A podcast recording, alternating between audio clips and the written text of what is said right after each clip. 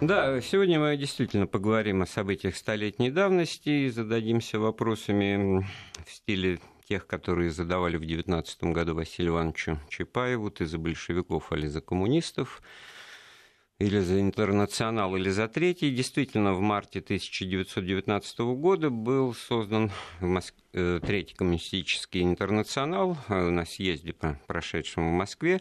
Вот э, об этом событии, о том, что окружало, в каком контексте это все происходило. Мы поговорим с профессором Московского государственного педагогического университета, доктором исторических наук Василием Цветковым. Василий Жанович, приветствую вас. Здравствуйте.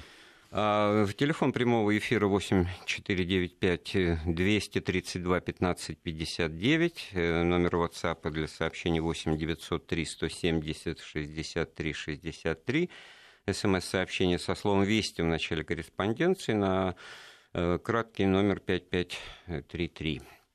Э, ну что, действительно, с одной стороны, как бы и странно, республика в кольце фронтов, надо думать о том, как бы, так сказать, мобилизовать силы и бороться с Колчаком на востоке, с Деникиным на юге, с Миллером на севере, там Евгеньевич подбирается с запада, и, в общем-то, не до того. А с другой стороны, вроде бы и логично попытаться раздуть пожар мировой революции за счет того, чтобы, так сказать, э, рассеять эти силы. А самое главное, ведь закончилась Первая мировая война, и тут тоже двоякие выводы можно было сделать. Ну вот сейчас эти империалисты все, так сказать, выдохнув, и на нас набросятся. Собственно говоря, э, помощь э, белым армиям и белым правительствам, миссии, во всяком случае, что-то такое в этом плане происходило. А с другой-то стороны, надоело воевать-то не только русскому мужику, всем надоело. И, в общем-то, расчет был правильный на то, чтобы там и пацифистское движение как-то развернуть, и движение в поддержку советской власти, пролетарской. Вот э, как вы бы это описали? Что здесь было главное? Ну, ну, вот вы как раз очень хорошо здесь обозначили сразу вот, э, такую постановку, потому что э, наша гражданская война э, вот на тот момент, вот начало 19 года, да, собственно, и потом, и, до этого, и после, она не рассматривалась исключительно э, в рамках только России одной. Она рассматривалась всеми, и белыми, в том числе, кстати, тоже, и красными, как э, событие мирового масштаба.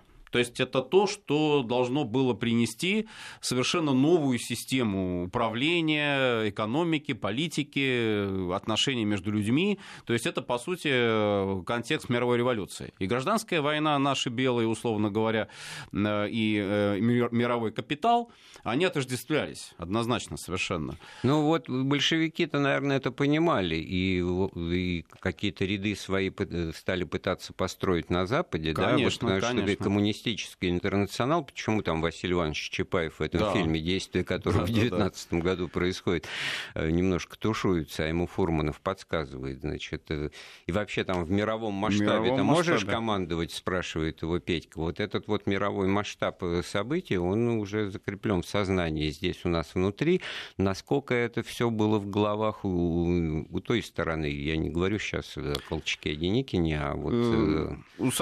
Как бы вот у а советской демократии России, и в Советской России, и в Европе а, это было очень широко распространено. А, как ни странно, сейчас покажется. Более того, опять же, вот те революционные события, которые мы в Европе видим, э, начиная от ноябрьской революции в Германии, а, как раз вот тоже сейчас вот будет уже столетняя годовщина венгерской революции, они рассматривались тоже именно в союзе, в сотрудничестве, в тесном, очень тесном взаимодействии в контексте с русскими советскими коммунистами. И лозунг, который который был тогда принят вот в качестве такого, может быть, э, лейтмотива, сделаем как в России. Вот э, именно так, на разных языках говорили, сделали как в России, то есть подразумевалось именно то, что э, новые вот эти революционные движения, они должны, ну, чуть ли не 100% вообще копировать советский опыт, даже до мелочей. И вот как раз на примере Венгрии мы это очень хорошо видим. Но, с другой стороны, мы не должны забывать, что вот эта интернационалистская, интернациональная составляющая составляющая, она тоже имела очень большое, очень большое значение, причем, опять же, обоюдное. Ну, вот когда мы говорим, например, о создании Красной Армии, здесь ни в коем случае нельзя забывать о том, что Красная Армия, вот 18 год, первые месяцы после ее создания, а, очень большое значение, очень большую роль там играли интернациональные отряды. И в некоторых воинских частях э, были подразделения интернационалистов, они составляли до 25-30% по численности. Э, были интернациональные роты, были интернациональные батальоны.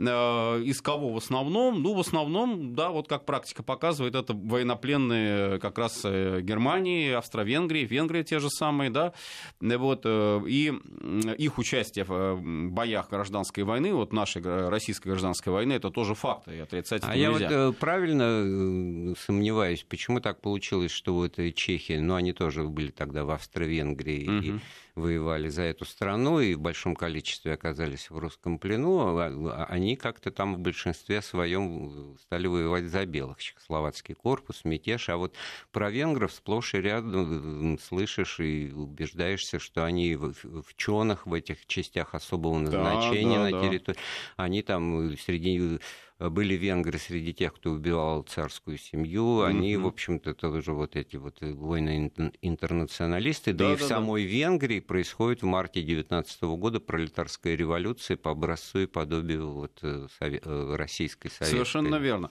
Вообще вот здесь вот Венгрия очень хороший пример, э, потому что, во-первых, очень боеспособные, достаточно дисциплинированные, их технически подготовленные части. Потому что в австро-венгерской армии чехи, допустим, если вспомнить Первую мировую это, войну... Это, это швейки. Да, это вот очень часто, ну, с итальянцами они, может быть, хорошо воевали, а вот на Восточном фронте против России э, очень часто были вот эти переходы, это сдача в плен, э, братья-славяне не хотели воевать.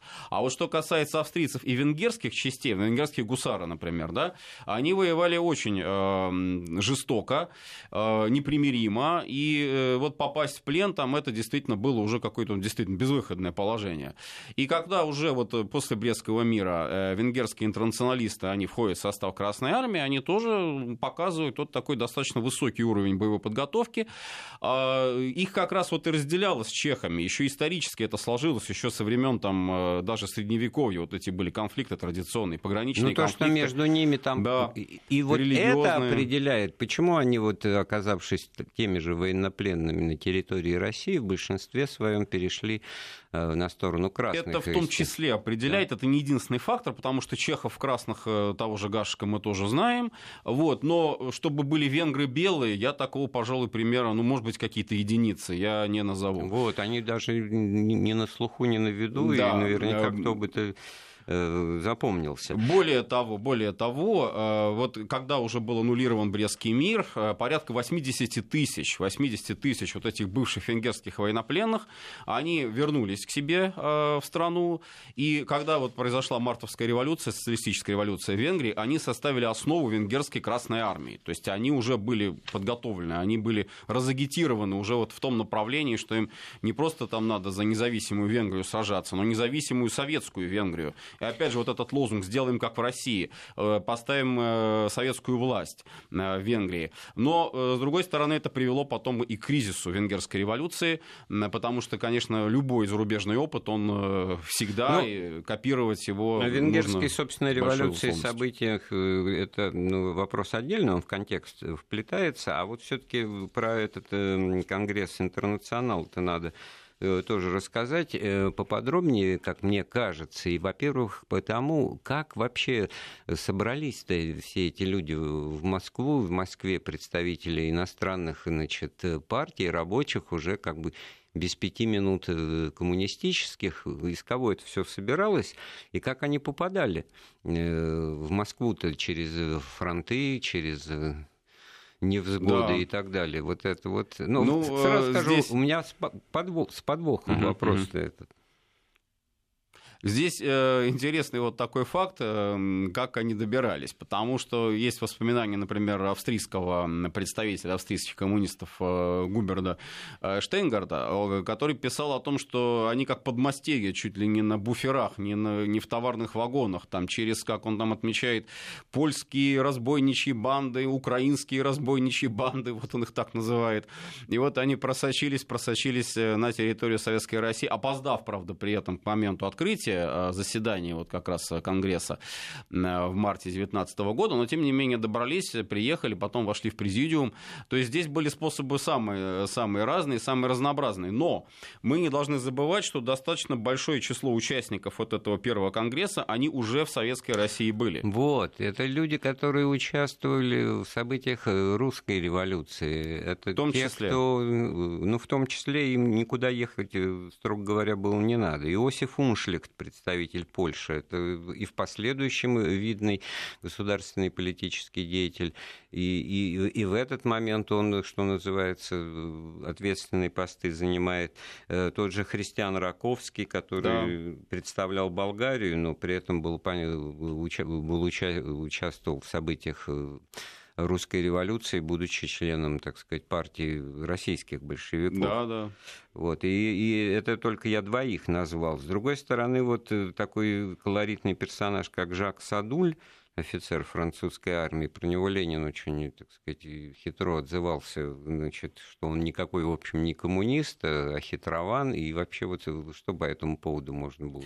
Да, вообще с французами очень интересная ситуация произошла, потому что у них на тот момент, вот март 19 года, еще не было компартии вообще. Своя она образовалась позже, как, кстати, и в других странах тоже. Вот. Э, но интересный факт, э, в Одессе э, как раз вот весна 19 года, март-апрель, начинается активная революционное движение, поднимается восстание на флоте, французские корабли, вот э, линкор Вальда Круссо, в частности, поднимает красный флаг, вот, и Жанна Лябурб, там знаменитая такая вот французская э, женщина, героическая, и э, поднимается вот это вот восстание под красными флагами, то есть французы уже однозначно совершенно не хотят участвовать в русской гражданской войне, условно говоря, они хотят вернуться на родину под красными знаменами. Восстание подавлено. Жанну Лябурб Бур потом, э, когда уже допрашивали, вот интересный факт, офицер контрразведки спросил ее, какой партии вы принадлежите? Она сказала, я принадлежу коммунистической партии. Он сказал, а во Франции нет такой партии. Он сказал, как? Она э, ответила, как нет? Как раз вот э, то, что мы подняли восстание, это и свидетельствует о том, что французская коммунистическая партия существует. Мы подняли восстание, мы сделали как в России. И когда уже образовалась французская партия, вот те участники, оставшиеся в живых этого восстания, которые вошли в состав французской коммунистической партии, им партстаж стали засчитывать с 2019 года. То есть э, задним числом, как бы, условно говоря, их включали вот с момента этого восстания в Одессе. А, и в других странах тоже вот интересно, какой ведь момент тут. Э, они ведь, э, вот эти люди, да, которые участвовали в первом конгрессе Коминтерна, это многие из них, это бывшие социалисты, это члены бывших социалистических, социал-демократических партий. Понятно, и в этом смысле, да и сами большевики выросли из да, российской ну, социал демократической рабочей партии. Здесь вопроса у меня лично нет. Это понятно, что это продвижение еще в более левую сторону. Это вот отделение от социал-демократии классический, ну и тоже об этом надо будет сказать, наверное.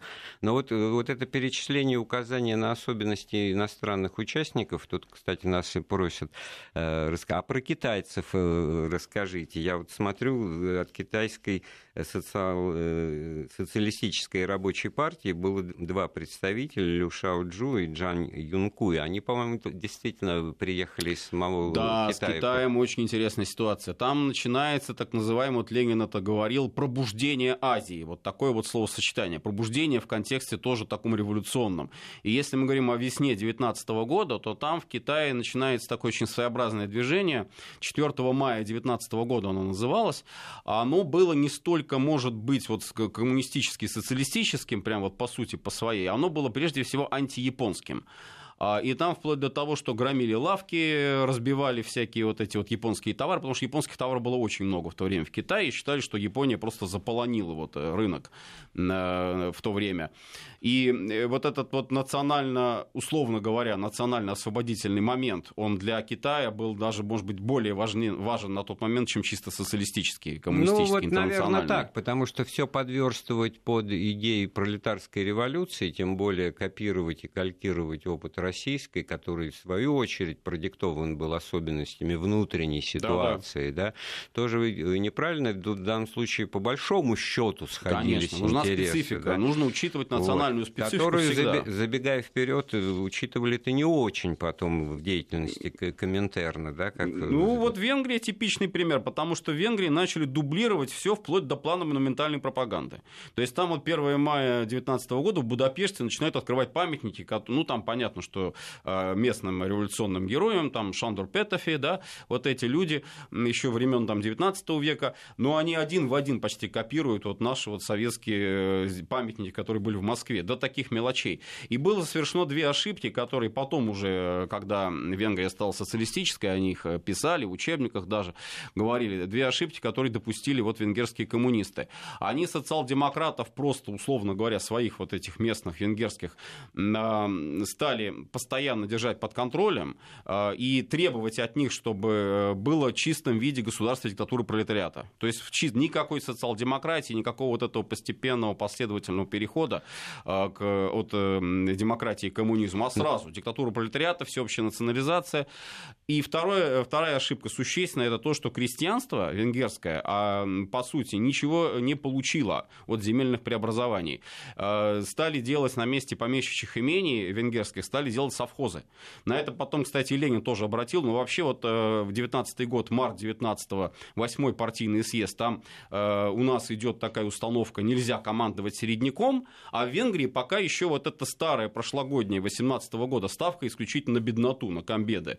И крестьяне местные, ну вот они просто говорили, да, земля, земля наша, земля наша, но не моя. И вот это вот невозможно было никак преодолеть. Это потом отразилось на том, что венгерская армия, по сути, это она не стала крестьянской. Она была рабочей, она была армией из вот этих бывших военнопленных, но в массе своей крестьяне венгерские все-таки в Красную армию не пошли не поддержали ее. Ну, коль скоро вы так э, ярко говорите все-таки о венгерских событиях, а, они были скоротечны достаточно, и, и до конца всегда мне, вот, например, там со школьной скамьи было непонятно, э, кто же подавил это восстание, это, там какие глухие намеки, что, в общем, а антисемитизм под, а там присутствовал, это тоже, это потому тоже что руководители все были евреями. Это было. А потом вот все-таки военные силы, ведь вы же сами спели о сонну, значит, венгерской армии, венграм, так как мадьярам. Вот, кстати, эм, бабушки у меня говорили, мадьяры. Да, мадьяры тоже, мадьяры. да, да, да, верно. Это было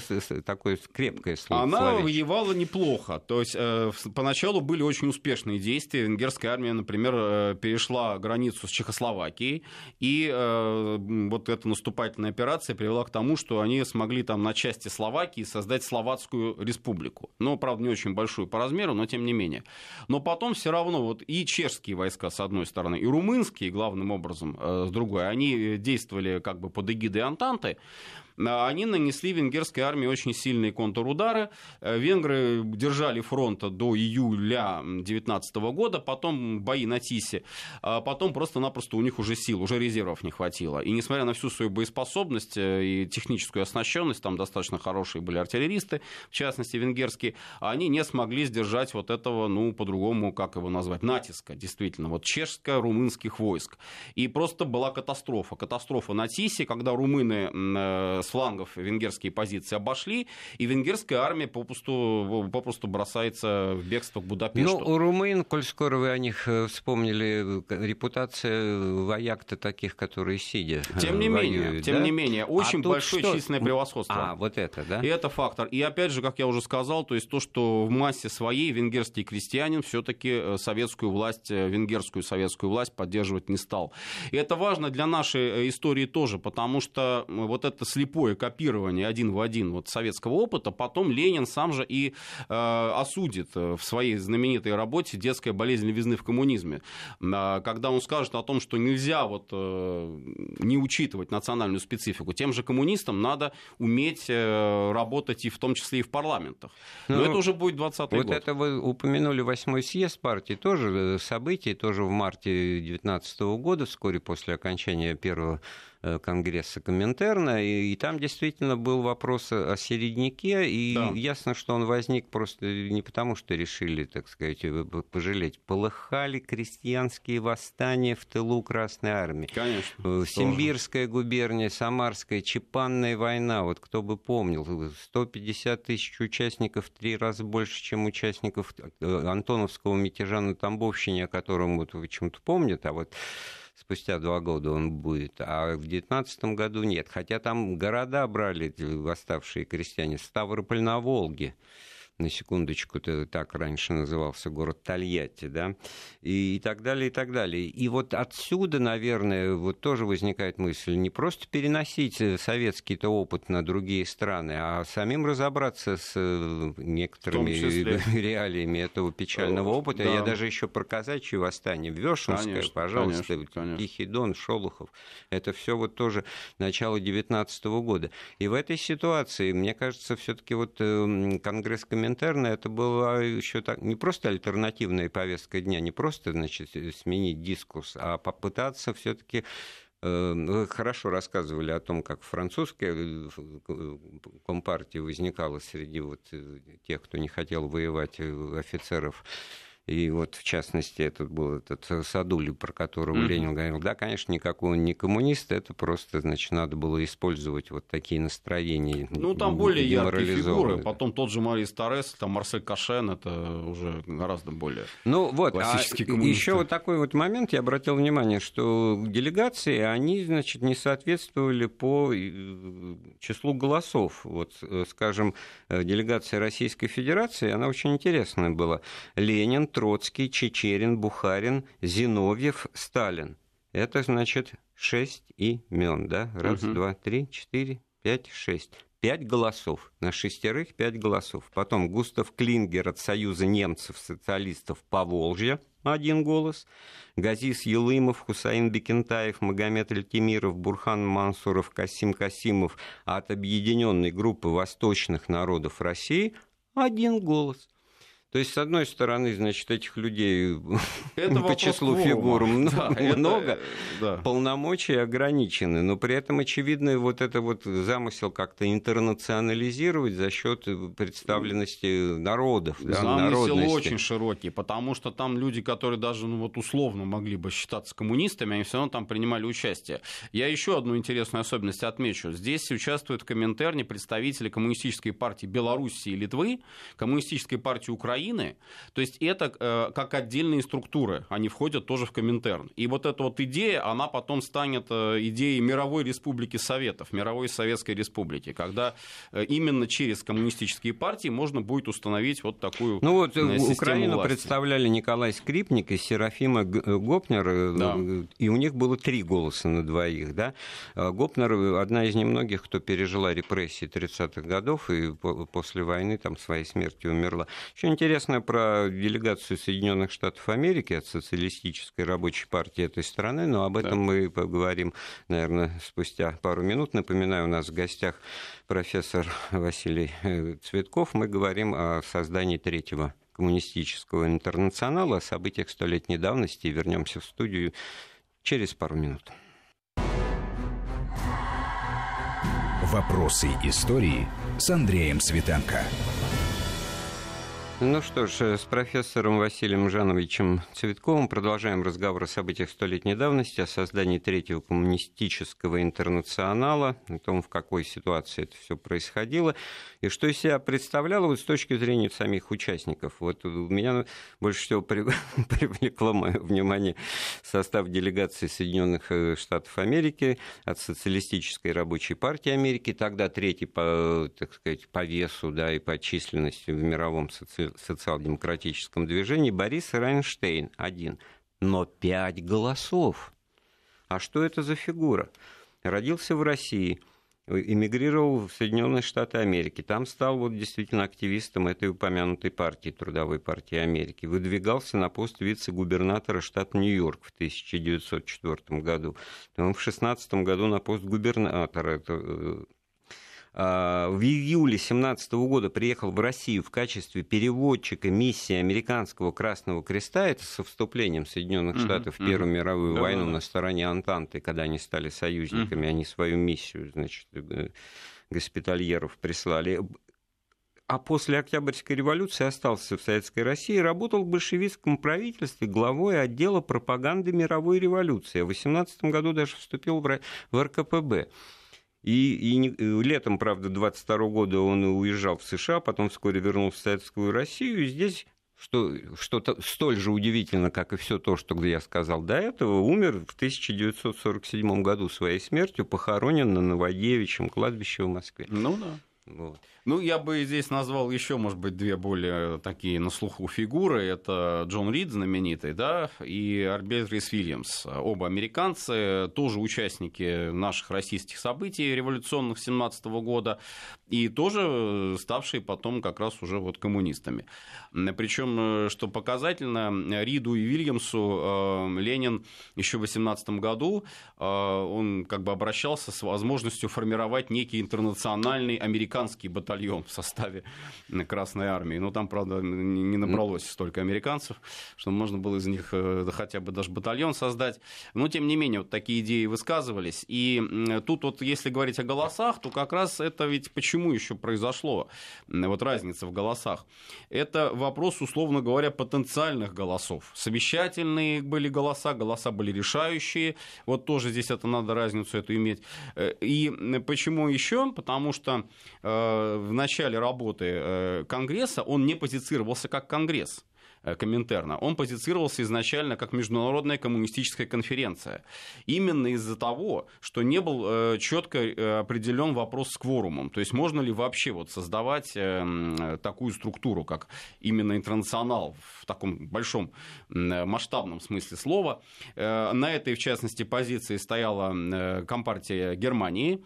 Э, и э, ее представители тоже высказывали вот сомнения как раз возможности а, подобного рода, но в результате потом подъехали еще в течение нескольких дней подъехали еще делегаты и решили, что вот условно говоря вот этот потенциальный э, как бы электорат, потенциальные голоса дают вот этот дополнительный вес. И в конце концов вот было принято решение о том, что все-таки это будет именно конгресс, учредительный конгресс коммунистического интернационала, и это вот он так ну, уже закончился вот на самом деле э, подспудно задача его была создание э, партии нового типа по образцу да, и подобию да. большевистской. Поэтому да. вопрос ты за большевиков или за, или за коммунистов, он отнюдь не, не юмористический. Он как ну, раз конечно. передавал соль проблемы, что вот в этот момент надо э, задачу для Ленина и руководителей русской Э, русского большевизма было, значит, воссоздать такую же партийную модель во всех странах мира. Что потом и будет сделано, там появятся именно коммунистические партии, которые,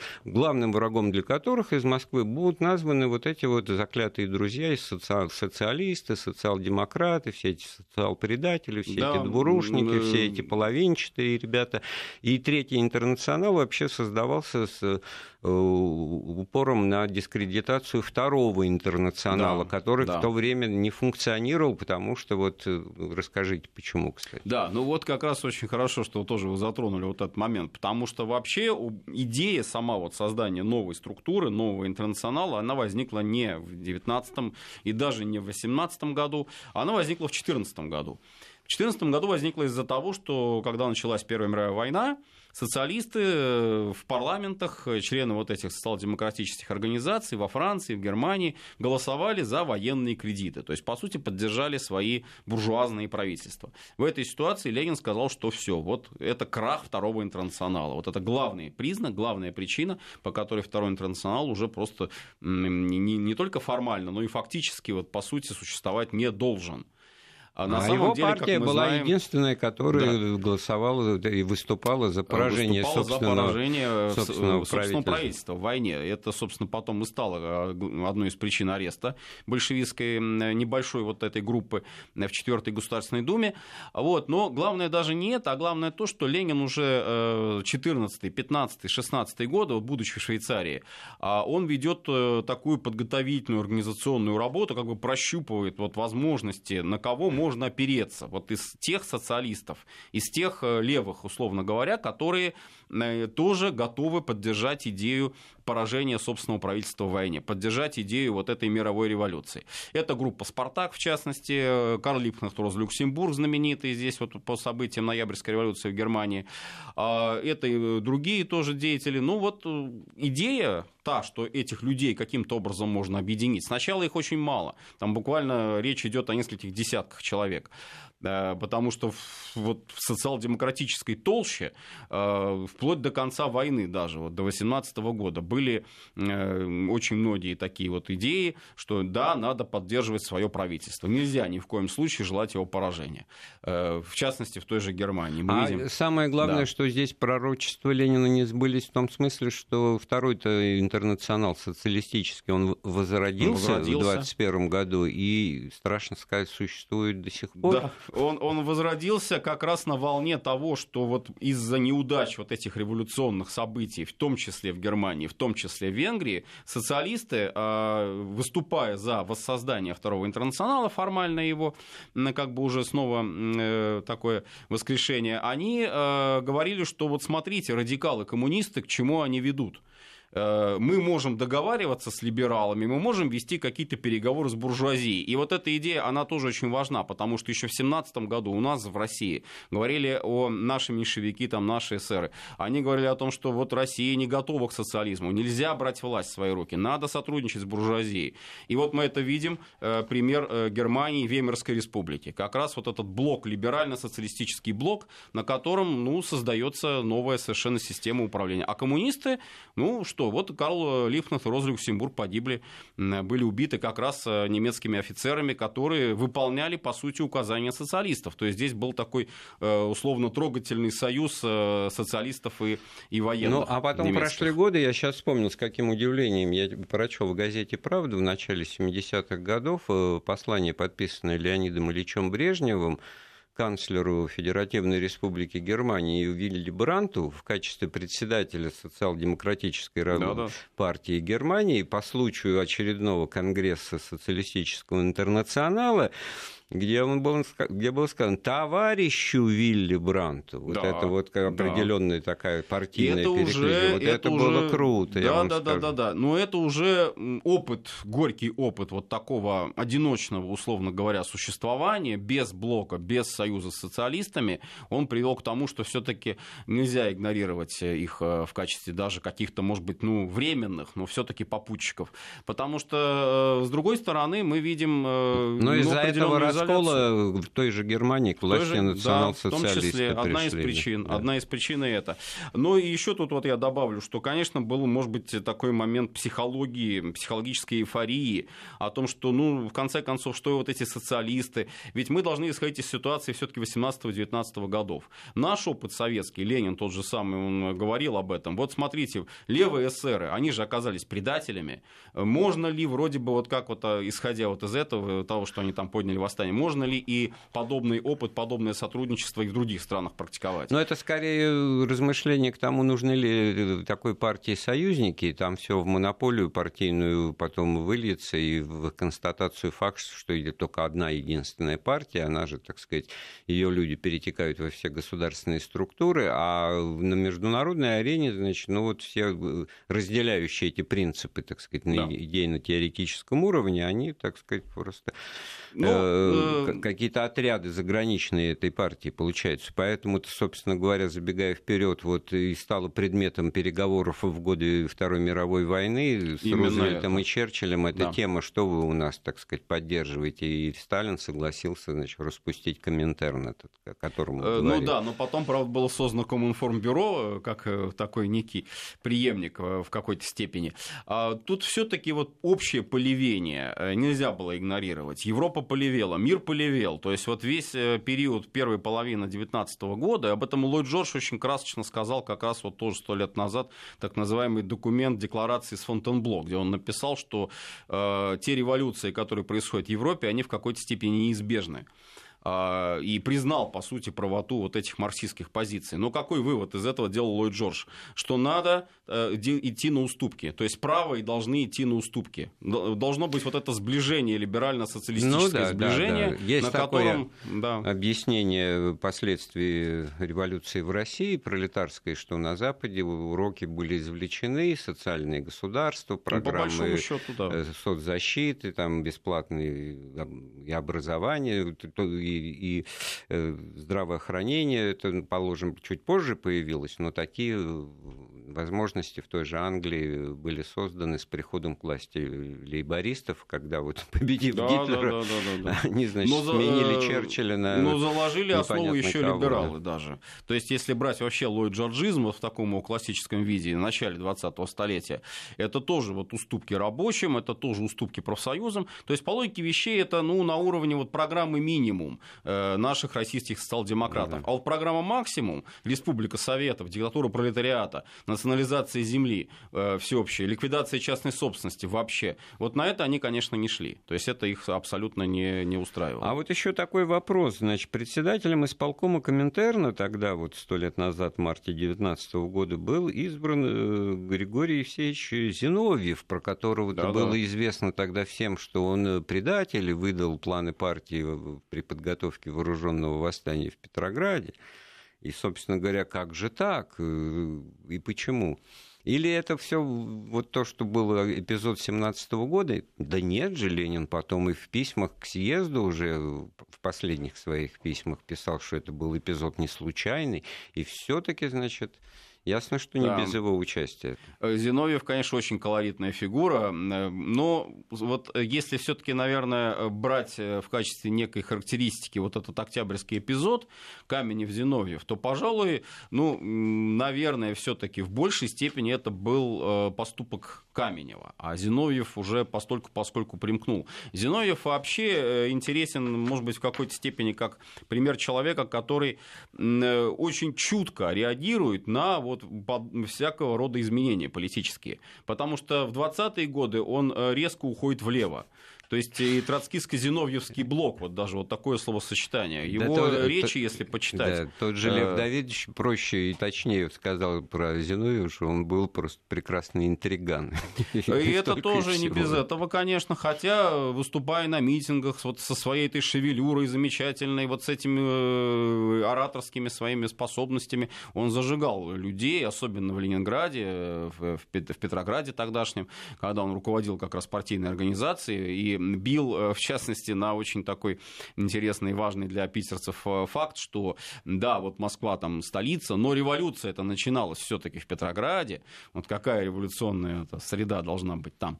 Ну, это к слову. А вообще, э, да, наверное, он вот в Коминтерне, ну, не побоюсь этого сказать, он нашел себя. То есть для него это была та самая структура, в которой он считал, что вот он может реализоваться. И ну, товарищи там были все-таки, да, это, грубо говоря, на длинном поводке бегали, могли себе позволять какую-то и фронту, и в поведении, и в оценке происходящего, и вообще даже просто по стилю, так сказать, э, своей работы. Я вот процитирую из воспоминаний Михаила Смертюкова, это помощник заместителя председателя Совнаркома, тогда он был.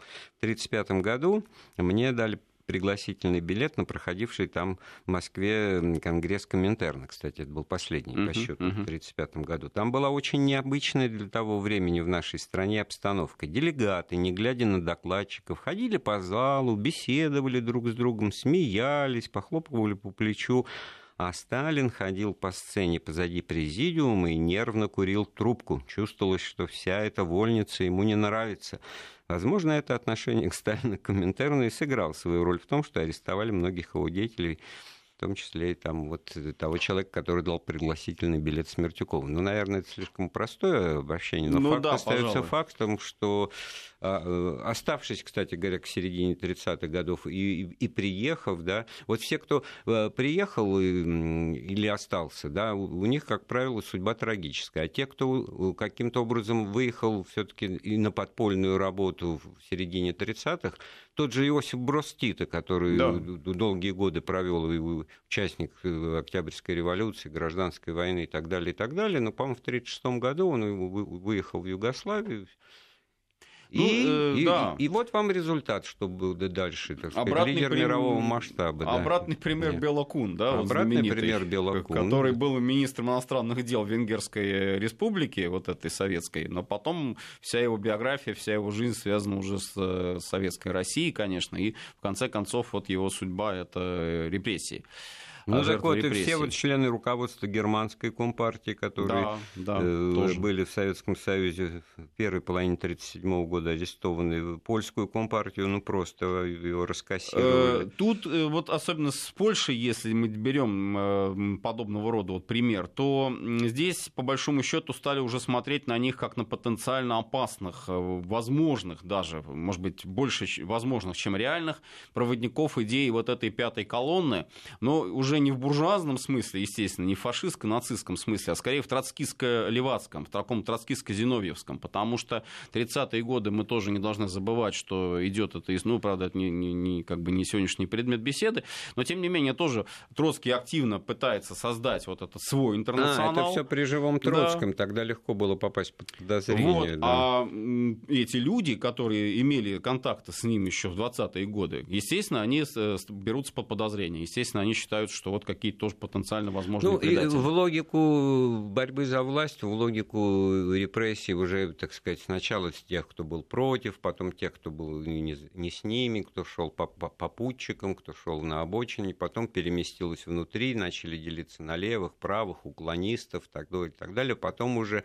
вообще э, логика и смысл оказались утраченными и дрожали все без исключения практически, даже самые видные соратники Сталина. Но что касается вот э, ситуации с эм, э, международным коммунистическим движением, то э, в этом смысле что получилось-то? Вот, значит, четвертый-то интернационал троцкийский тоже все-таки появился. Да, но, конечно, он был гораздо менее влиятелен в любом случае, вот, э, в сравнении, наверное, с третьим, хотя бы просто по той причине, еще помимо там, численности, там, рядов и так далее, сочувствующих и прочего, есть, конечно, финансовые возможности все-таки разные, потому что Коминтерн изначально, он очень активно поддерживался, субсидировался из э, российского бюджета. Э, тут достаточно вспомнить даже, вот где, собственно, первый конгресс Коминтерна-то проходил. Он проходил в Кремле, он проходил там в Митрофаневском зале, бывшие сенатские эти присутствия, а потом в Андреевском зале Кремля, потом в Петрограде второй Коминтерн, Таврический дворец. То есть это все э, и общежитие, вот эти гостиницы «Метрополь», это все на балансе а, ну, здание советского бюджета. было тогда, вот его в Москве известно, напротив Манежа, напротив Кутафьи башни, да. там, где Кремлевская больница, э, потом там. Более того, я бы вот еще здесь отметил фигуру, может быть, немножечко забытую сейчас в контексте интернационала именно. Это Яков Михайлович Свердлов, потому что он как раз вот умирает тоже вот сто лет э, со дня его да. смерти, но он очень большую орг-работу При провел. этом именно в этот день, 16 марта. Да, да, да, да, вот. Э, и он очень большую орг-работу провел как раз тоже по подготовке вот э, проведению именно организационному проведению вот этого первого конгресса. Ленин его постоянно в этом смысле вспоминал. Э, и э, не случайно вот как раз в ЦИК Советов, который возглавил уже Калинин, Михаил Иванович Калинин, он э, тоже получал некое указание на то, что все-таки вот наши советы, они должны работать во взаимодействии с коминтерновскими структурами. Вот интересно, что в 26 году, но уже на фоне того, что сам Зиновьев стал видным оппозиционером, там и впереди уже были исключения из Политбюро вместе с тем же Каменевым, угу. он, значит, покинул пост председателя исполкома Коминтерна, и замены не последовало. Этот пост вообще был ликвидирован, в принципе, какой-то коллегиальный орган составился. А да, потом уже начали да. искать подходящие кандидатуры заграничных коммунистов. Отсюда вот Георгий Димитров. Да, ну, это общая тенденция. Димитров э, тоже немножко, вот если забегать вперед, э, фигура, которая действительно очень многих устраивал и имел такое, такую репутацию борца с нацизмом, естественно, потому что он был этот знаменитый судебный процесс по поводу поджога Рейхстага. Вот. Но тут важнее, может быть, другое. При Ленине все-таки делалось ставка такая достаточно четкая на э, преобладание вот этих коллегиальных коллективных методов управления не должна быть едино, единоличная какая-то фигура, да, в том числе и в, комми- в коммунистическом движении. Тем более, если здесь совершенно разные люди из разных стран, нельзя не учитывать вот этот вот фактор, ну, условно говоря, если поляк э, сядет рядом с немцем, а чех сядет рядом с венгром, э, то, может быть, между ними какие-то тоже трения возникнут. Поэтому вот, вот э, несмотря на то, что вот мы начали интернационализм, предполагает да, совершенно да, да, другое да, да. восприятие Конечно. людей но, другой но пережитки, национальности. Пережитки, пережитки могут быть, их игнорировать нельзя, к сожалению, и вот они имели место в том числе и в этих событиях. Спасибо большое, да. время наше подошло к концу. У нас в гостях был профессор Московского государственного педагогического университета Василий Жанович Цветков. Эфир программы подготовил и провел Андрей Светенко. Слушайте Вести ФМ.